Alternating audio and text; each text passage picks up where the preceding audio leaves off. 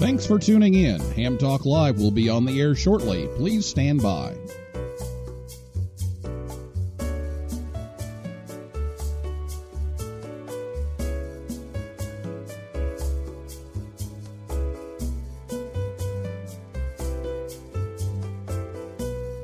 Thanks for tuning in. Ham Talk Live will be on the air shortly. Please stand by. It's Ham Radio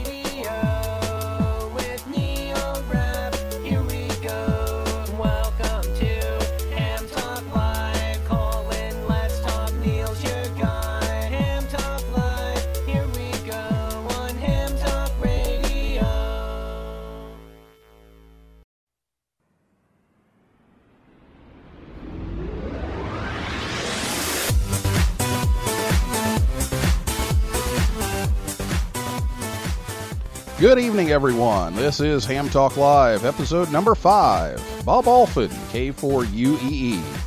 Recorded live on Thursday, March 17th, 2016.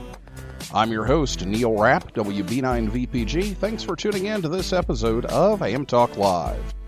Tonight on the show, Bob Allphin, K4UEE, will join us. Bob will be talking about how he's able to organize all these big top 10 most wanted expeditions and the videos that he has that uh, documents those trips and we'll be taking your calls live in just a few minutes.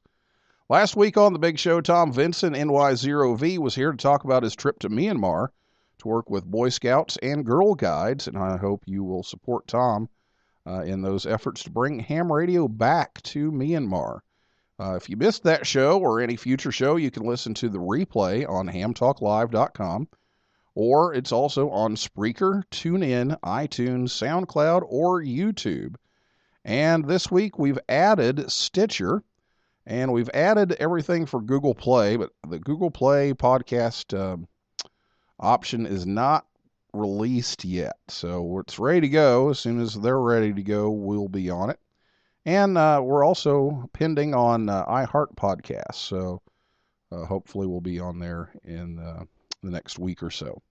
Tonight we want to take your calls as always. So in just a few minutes, be ready to call in. You can call us on Skype, and the username is Ham Talk Live. Or you can call us by telephone. That phone number again is 812 NET HAM 1. That's 812 638 4261. My guest this evening is Bob Allphin, K4UEE, and Bob's home QTH is the metro Atlanta, Georgia area. Bob has either participated, led, or co led DXpeditions to 11 of the top 10 most wanted DXCC entities. Bob has 11 DXpedition of the Year awards and has participated in 38 DXpeditions total. Since retiring, Bob's made DXpeditions his full time job, and he's a member of the CQDX Hall of Fame, as well as many, many other recognitions. So, Bob, welcome to Ham Talk Live. Thank you, Neil. It's a pleasure to be here. I appreciate the opportunity. Uh, Bob, take us uh, back uh, briefly and, and talk about um, how you got started in ham radio and what your uh, background is to just kind of bring us up to um, the DXpeditions. Okie doke. Well, it uh, it started it started in the Boy Scouts. Um, uh, I was probably nine years old, and the scoutmaster happened to be a ham, and you know we had the radio merit badge radio merit badge back in those days, so we built a crystal set, and um, you know wrapped uh, wrapped the wire around that piece of cardboard that was in uh, toilet paper tissue. Yep. and made a coil and and I had some old World War II headphones. We had a little uh, uh, little detector there, a germanium diode, and we started listening on that with an antenna hung out the window, and I I could hear music. Um, I could hear people talking. I, I it was it was coming through the air, and I don't know. It just it just kind of hit me at that age. It was it was magic. I just couldn't believe that you could hear intelligence coming through the air. And uh, frankly, uh, here we are, some 57 years later, I guess, and um, and it's still magic. Yeah, it is. And you don't let the magic smoke out. No, you let right. the magic smoke out, everything stops working. So that that was kind of the beginning. Now that was eight or nine years old, and and you know it took me. I guess I, I took my novice test uh, when I was 14, so I, I kind of played around with it for three to five years as a SWL, and finally found an Elmer uh, who said, "Just uh, take my arm, young man, and I'll show you what to do, and I'll give you the test." And I remember waiting uh, after taking the test. Uh, I I don't think I, I think you knew whether you passed or not, but you didn't know when the license was going to come. So I would run to the mailbox every day for about five or six weeks. And uh, one of my favorite stories, and I hope, I hope you, your, your your listeners haven't heard it before. It's kind of cute. I got I got I was ready to go. I got the license in the mail, and I got KN4UEE, and I thought, well, okay, that's that's that's all right. Could have been worse. Could have been ZXV or something. Yep, yep. But uh, so I went and called CQ. I had an 80 meter transmitter and about 20 watts out. Called CQ for about an hour on 80 meters, 3514. And then somebody answered me. And I was so excited that I got up and I ran around the house yelling, Somebody's calling me, somebody's calling me, what do I do? and and my mom says, "Well, why don't you go answer him?" Oh, okay. and it turned out to be a guy in. I was in Birmingham at that point. My dad was in the military, and we were stationed. This guy that uh, answered me was in Gadsden, which is about sixty miles away. But you know, I just thought that was big DX, and of course we were. We were talking to each other at about five and a half words a minute, so I'm sure the conversation took forever. But um, I, I think, you know, the, like I said earlier, it's, it's magic even today. And then later on, I got my general license, and I uh, three or four months later, and I continued to work on 80 meters, and, and I worked Europe on 80, and I worked I worked New Zealand and Australia on 80, and I worked all over South America on 80 meters, and I just I said this is really something. And uh, of course, it's a lot easier on the higher bands, but uh, I got interested in the low bands, and I, I've always been a low band enthusiast because I think that's where the big thrill is when you make a QSO with a guy that's a, a long way away, and uh, you know he's in the noise and, and weak, weak, weak. Uh, that's just kind of that's that's just kind of my thing. And of course, I'm a CW guy, and most of my QSOs are on CW, so that's kind of how I got started.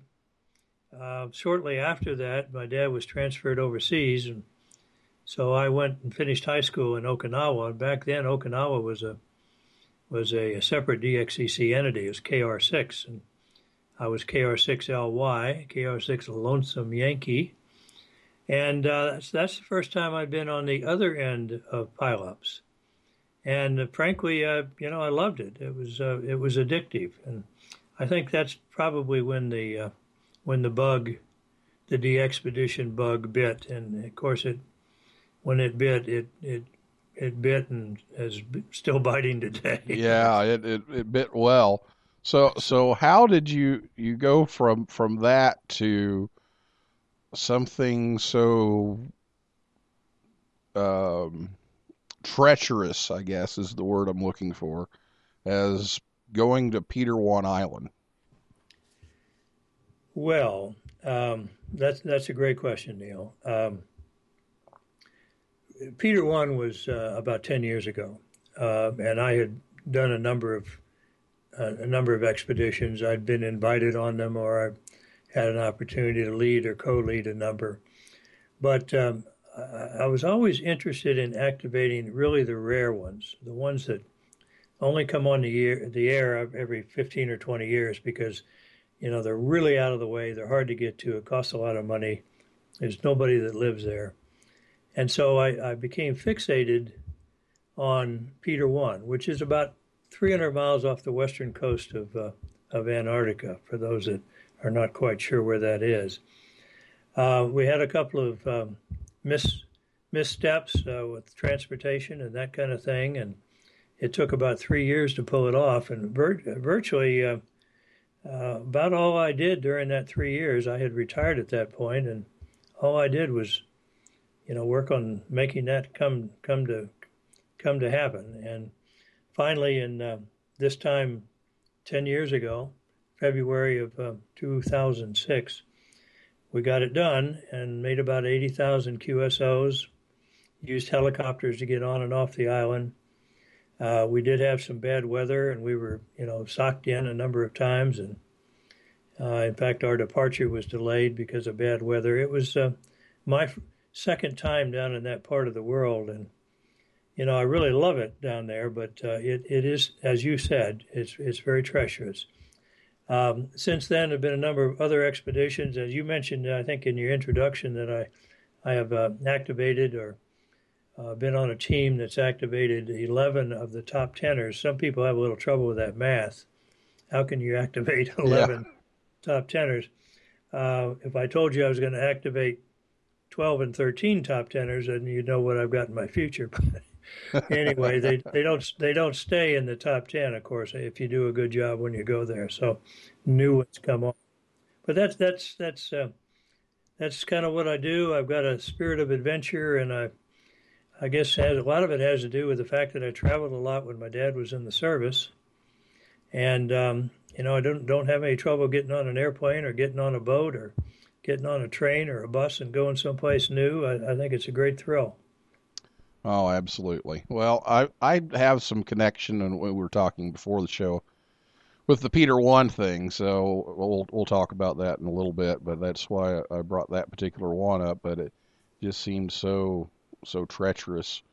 Um, so how do you plan for this? Now, in the video, I, I you know I, I saw you know some footage of you guys sitting in a I think it was a Holiday Inn or something in the conference room and and talking about those kinds of things. How do you go about organizing one of these trips?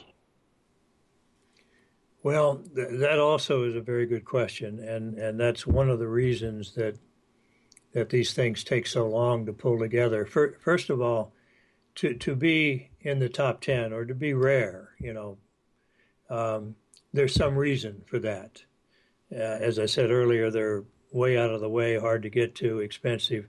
The other thing is that there's usually some kind of a impediment, uh, either a government uh, agency that has um, has uh, say over the island and controls access to the island, or um, or you know a government that doesn't allow amateur radio. Uh, North Korea is a good example. But so one of the things that has to happen is you've got to get a per, a permit, and that that can take in in the case of the last one we activated uh, Navassa a year ago, it took 13 years to get the permit from U.S. Fish and Wildlife. So a lot of the time is spent doing that. Um, the other thing, of course, are, are, have to do with the equipment and the and the personnel. And you know, I've got a, a, a list of people that I've been with before, and and those people have a list of you know I'm on a number of lists, and so if something comes up, I usually get a call, and they know they're going to get a call. So these are people that I've been with before, and I know I can trust them, and I know if we have a serious situation of some kind that they're not going to panic. And I know that they've got the money to pay their share, and I know they've got the time, uh, you know, to take six or seven weeks off because these trips, particularly the Antarctic, you know, it takes two weeks to get there, and you're two weeks on the island and two weeks back. I mean, that's six weeks out of your life away from away from work or home or whatever. So once you can build a team, then it's a matter. I, I just I just delegate and kind of, you know, take the the uh, the position of the, the supervisor, I guess, and I I ask people to do different jobs that have to be done, and uh, then they report back, and, and we tweak it and change it if necessary, and uh, everybody has a role to play. But um, I, probably the most valuable thing I could tell you right now, Neil, is that what you have to do is you have to envision every possible situation that you can find yourself in. Um, for example, the, the easy things are we want to have how many stations that will require how many radios, how many amps, how many generators, how many antennas, and how many operators. That's kind of easy. We've got to feed the operators. We've got to house the operators. So now, how are we going to do that? How much food does it take? Who's going to handle that?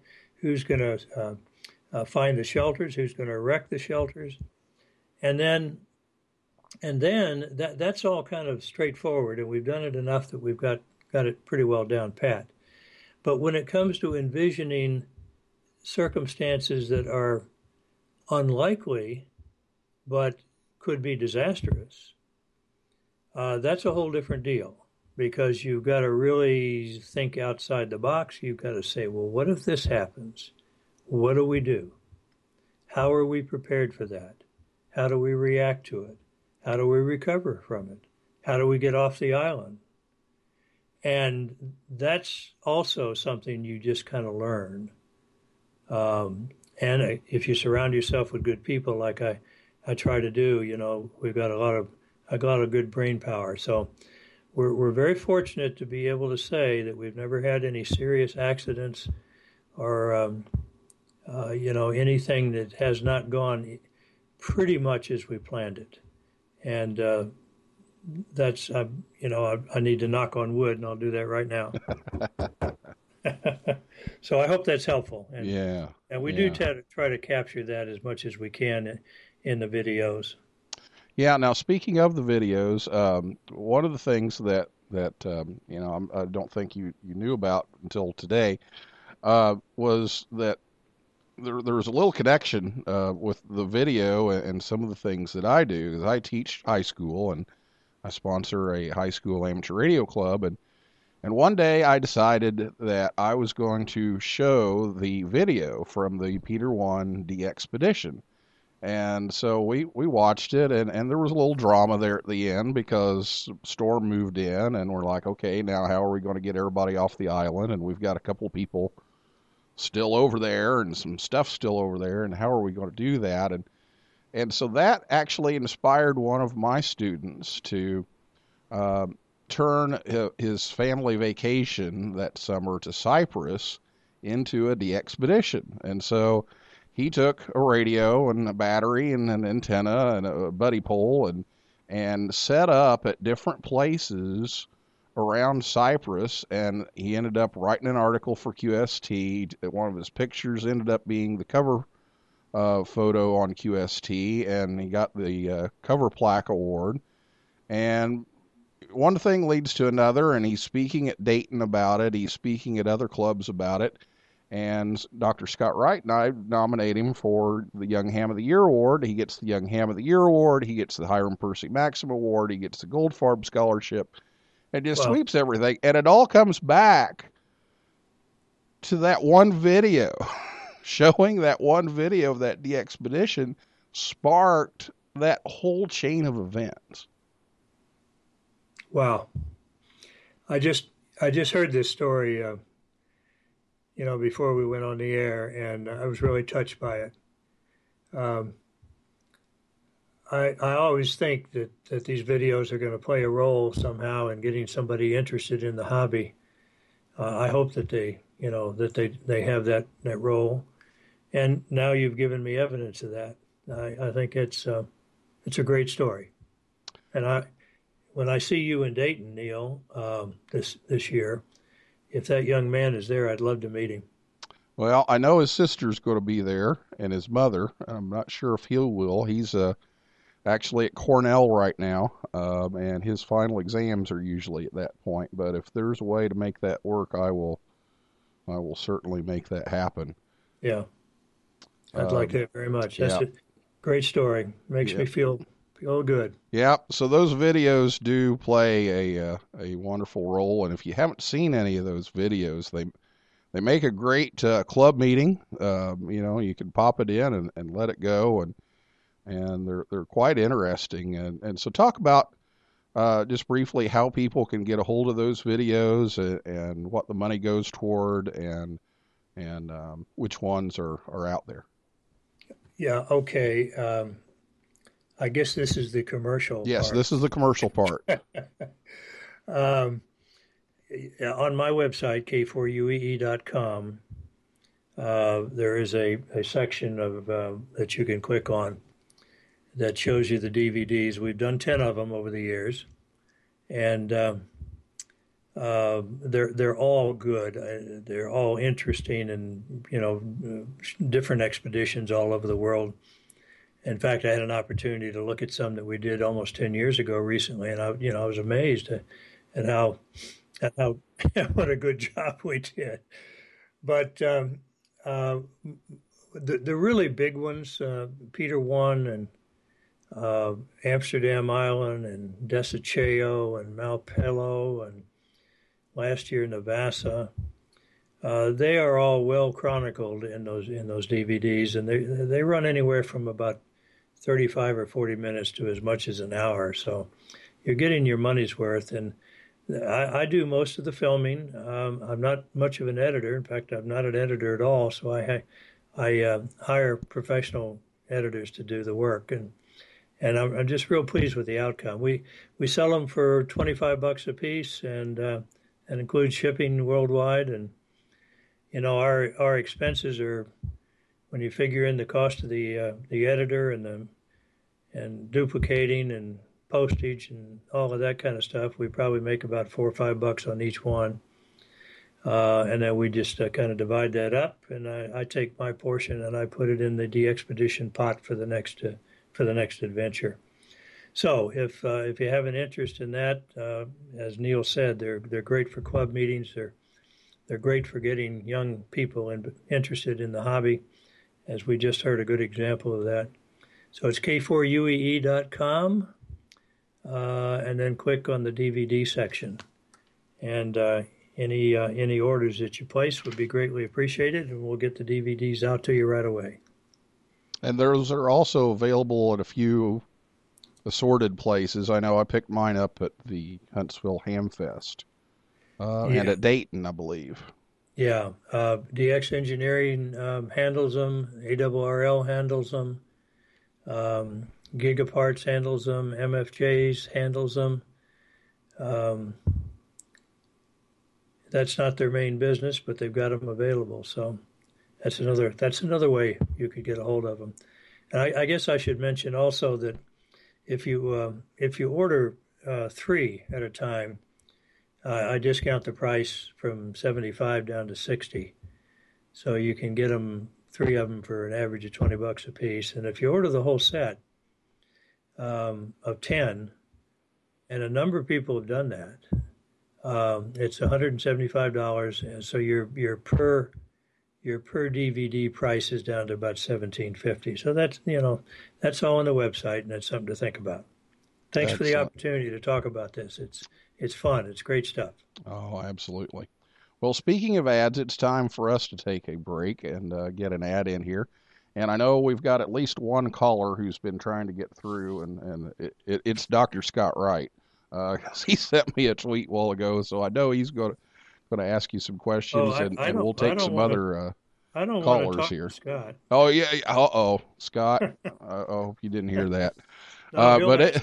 He'll anyway, ask hard questions. yeah, yeah, he'll ask the tough ones.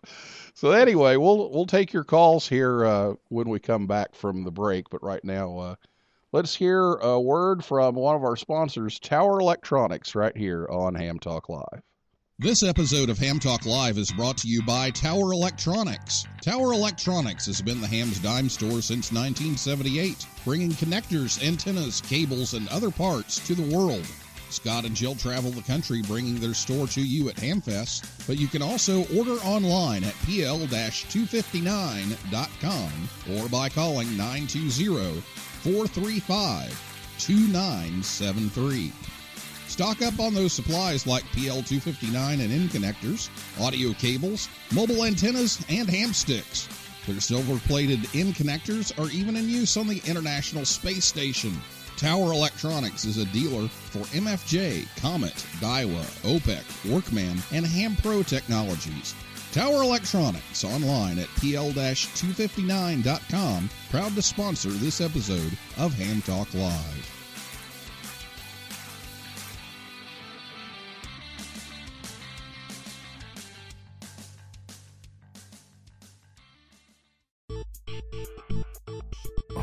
Yeah. You're talking ham radio, baby. You're listening to Ham Talk Live with Neil Rapp. Welcome back to Ham Talk Live. Thanks to the support of Tower Electronics to help bring Ham Talk Live to you each week. Some of their upcoming shows are the Toledo, Ohio Ham Fest on March 20th and also Mobile, Alabama on April 9th. Be sure to listen to the show every Thursday night at 9 p.m. Eastern Time right here on hamtalklive.com. Also, check out our Facebook page and our Twitter feed. Just search for Ham Talk Live. Bob Allphin, K4UEE, is our guest this evening, and we're going to start taking some calls now. So feel free to give us a call. The best way to do that is with Skype.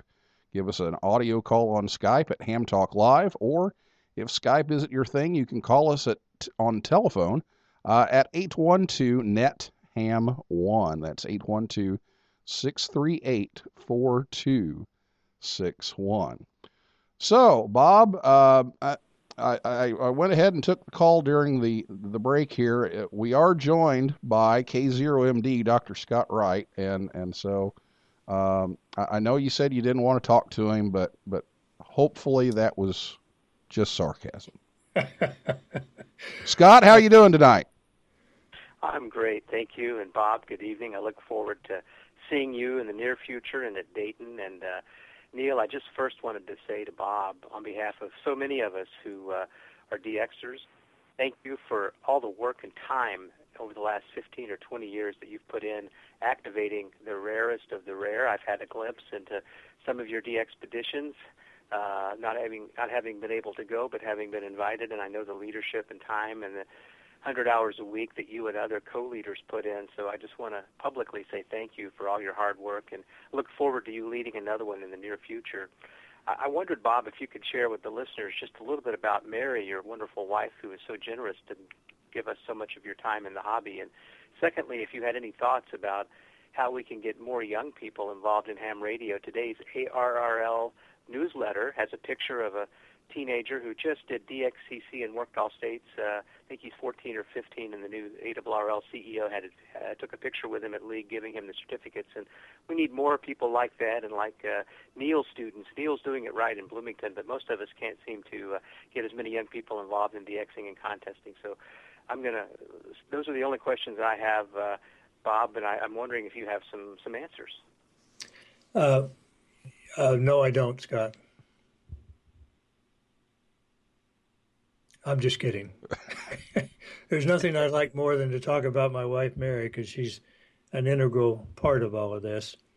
Um, we've been married 49 years now, and it's looking pretty good for 50, so happy about that. But, you know, the, the, the bottom line is I couldn't do what I do uh, without her blessing. I think in the old days, Scott, we used to refer to that as a kitchen pass. You know, I've got to get a kitchen pass, but most people don't get them for six and seven weeks at a time. So we often joke about the fact that, uh, you know, maybe she wants to get rid of me. So uh, when I come back, you know, there's a great reunion, and she says, "How's it go?" and so on and so forth. Where you know everything's fine for a couple of weeks. Then uh, suddenly one night she'll say, "So when are you going again?" Sort of like, "Gosh, you've been home a long time, two weeks." I'm just kidding, of course. Um, she's a great gal, and you know that's uh, again, I, I couldn't. None of us could do what we do without without that kind of support. Um, as far as getting some of the young people uh, involved in this hobby, I I've got a couple of thoughts there. I, I, again, Neil was telling me earlier about what he's doing in the in the high school there and sponsoring the the ham club, and apparently he's been very successful. But there's a big wide world of full of young kids that are bright and and interested in in really cool things. And uh, I, I've always thought that maybe one of the ways we might approach this is to point out to them that amateur radio um, is really the first wireless. Uh, you know, there's all this talk about wireless technology. Well, we've been doing it for 100 years. And um, are you all hearing me okay? Yeah, I I think am. there's just a little echo coming back Oh, through okay, Scott's phone there. so I mean that's that's maybe that's one way to break the ice, but um, I, I think the the aspects of the hobby that that are probably would be of most interest to today's generation would be uh, contesting and DXing. Um, I, I, my understanding is that uh, there's an awful lot of gaming that's going on, and it, it's very, very popular. Well, uh, there's no better gaming than, than what we do on, you know, on, on weekend contests on the radio, um, and uh, that's a good way to get them interested, I think. And, and DXing, of course, um, if, if I think the idea is to combine the the amateur radio aspect uh, of DXing with the adventure of DXing because these kids are no different than we were when we were when we were young. They they've got a spirit of adventure and and they they want to see the world and they want to meet new people and and climb mountains and swim oceans and that kind of stuff. Um, and you know that's you you can do that you can do that th- through the radio sitting in your den or in your bedroom but you can also do that by getting on an airplane or getting on a boat uh, with some other guys and go someplace really interesting and, and, and do a DXpedition. And I just I just think that that would be something that, that you know would attract these these young folks to the hobby. Uh, what do you, what do you think, Scott?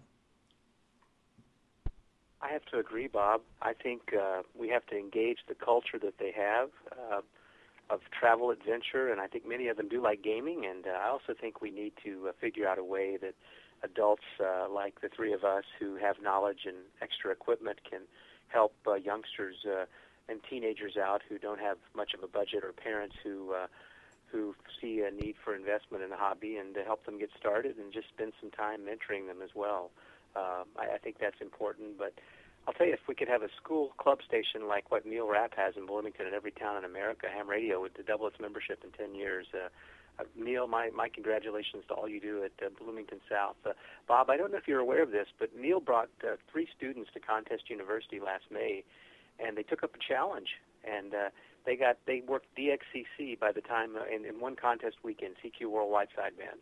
Uh, Wow. Very impressed with the club station and what he did with with a two element uh, SteppIR Yagi, and uh, that's about it, I think, right, Neil? Yeah, yep, that's about it.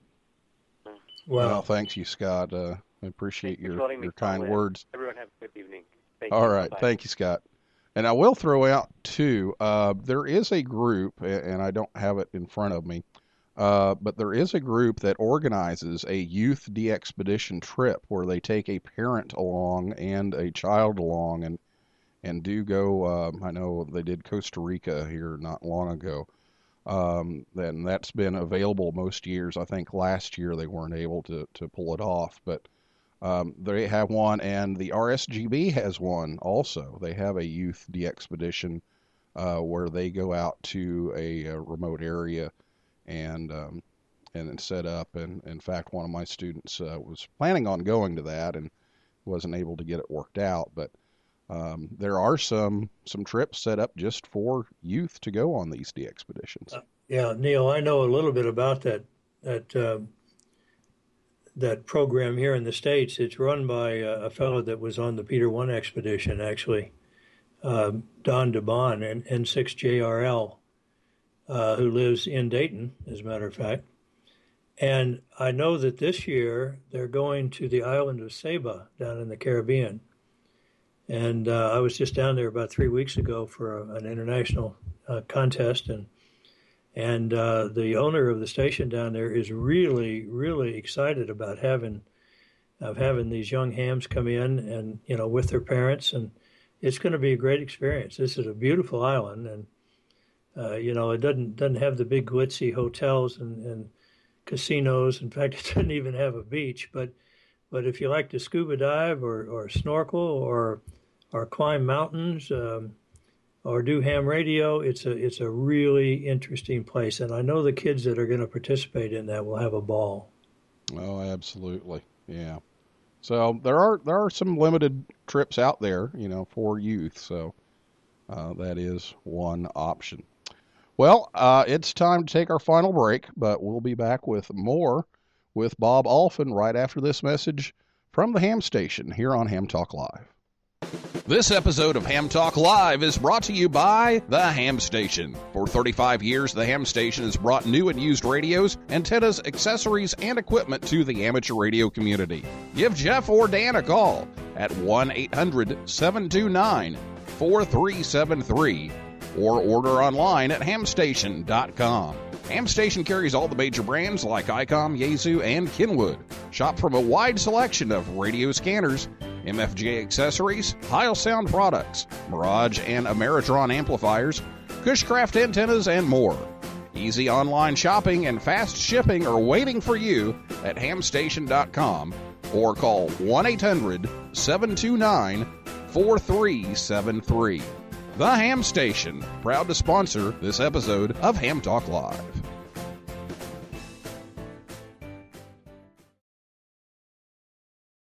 You're listening to Ham Talk Live with Neil Rapp.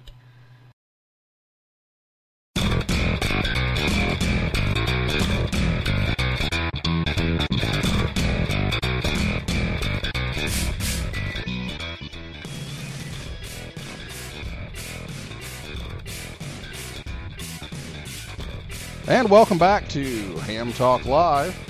We'd like to thank the Ham Station for sponsoring the show. Give Dan or Jeff a call at 800 729 7343 or visit hamstation.com for your next rig. Bob Allphin, K4UEE, is our guest this evening, and we do have some time for some more calls. So give us a call on Skype at Ham Talk Live or by telephone at 812 NET HAM 1. Okay, uh, Bob, we're back with you now, and um, tell us what a typical day would be for an operator on one of those expeditions. What would a typical day look like?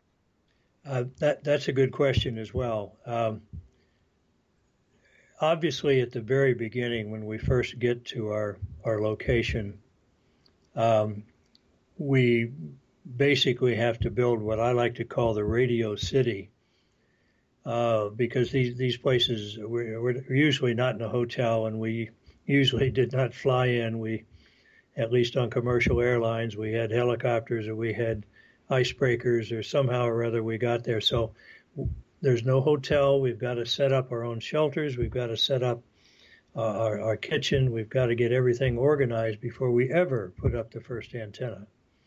So we've got to build that city that's going to support anywhere from 15 to 20 men uh, for the next couple of weeks. Then, once that infrastructure is built, then you begin putting the stations together and you begin putting up the antennas and um, you begin going on the air.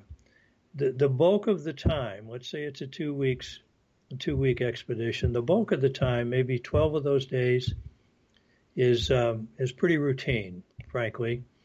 Uh, you just basically operate, uh, you sleep, you fix things that break, and you eat. Uh, and you just do that over and over and over again uh, for 12 days. Typically, you will operate uh, on three or four hour shifts, and you will usually have three or four shifts in each 24 hour period. Um, so, for example, on Navassa, the, the last expedition this time last year, uh, we used three hour shifts, and most of us were running four shifts a day. So we were on the air uh, 12 hours a day for 11 days. And uh, the rest of the time, as you might imagine, we're we're in our bunks, uh, or having something to eat, or uh, there was time to do some exploring, and it's a very interesting island. Uh, but it's it's you, you settle into a routine. I just call I call it the expedition mode. And then when you get near the end and you shut things down and everything comes down, the good news is it, it comes down about three times faster than it went up. You pack it on uh, you pack it on the helicopter or you, or you, you get it to the boat or whatever, and uh, and you're on your way again, and and that's when the celebration begins because usually we've been fortunate enough to make an awful lot of QSOs. I don't think we've let anybody down in terms of the number of contacts that we make. And um, so we're we're proud of that. We're happy that we were able to do it, and you know, it's um, another adventure that we've successfully completed. And uh, there's usually talk about uh, where do we go next. Talk about the next one. So, if you had to choose between warm or cold, you've done both extremes. Which one would you pick? Oh my. Um, it's really not quite that simple, Neil. um, There are bugs.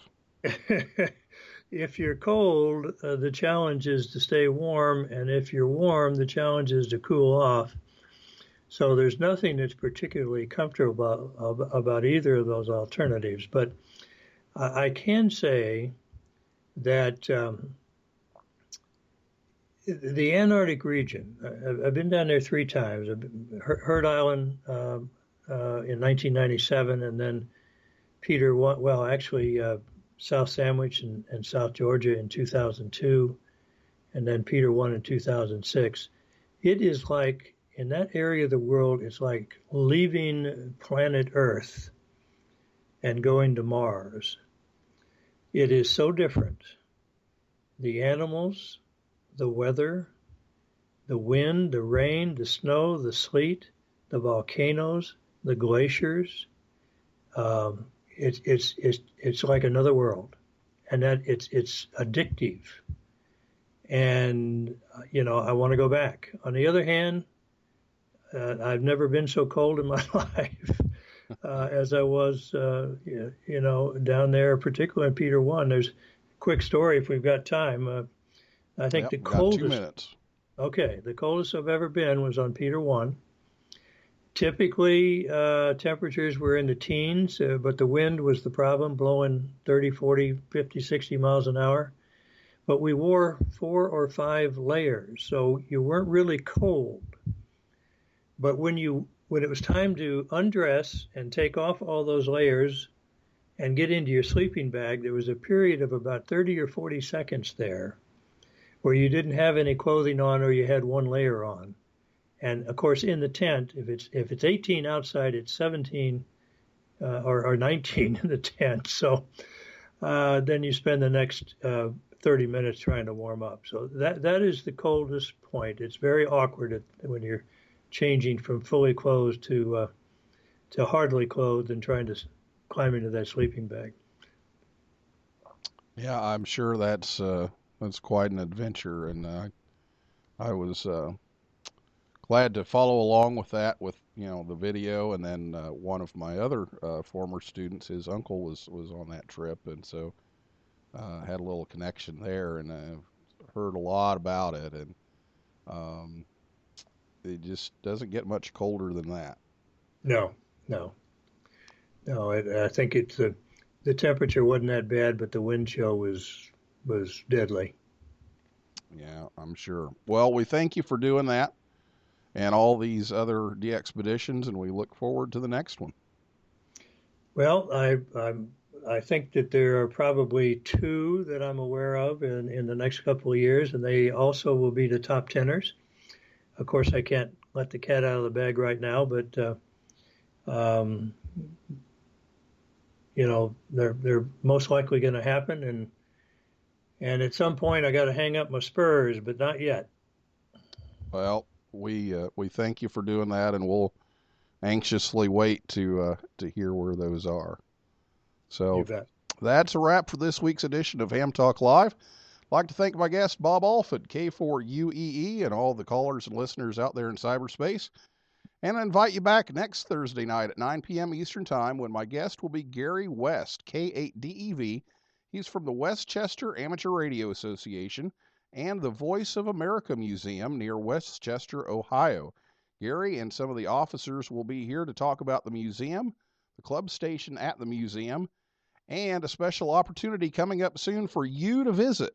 And for a complete list, visit our website. For so for now, with Bob Allphin and Uh, technical assistant Nick Bauer. This is Neil Rapp, WB9 VPG, saying 7375, and may the good DX be yours.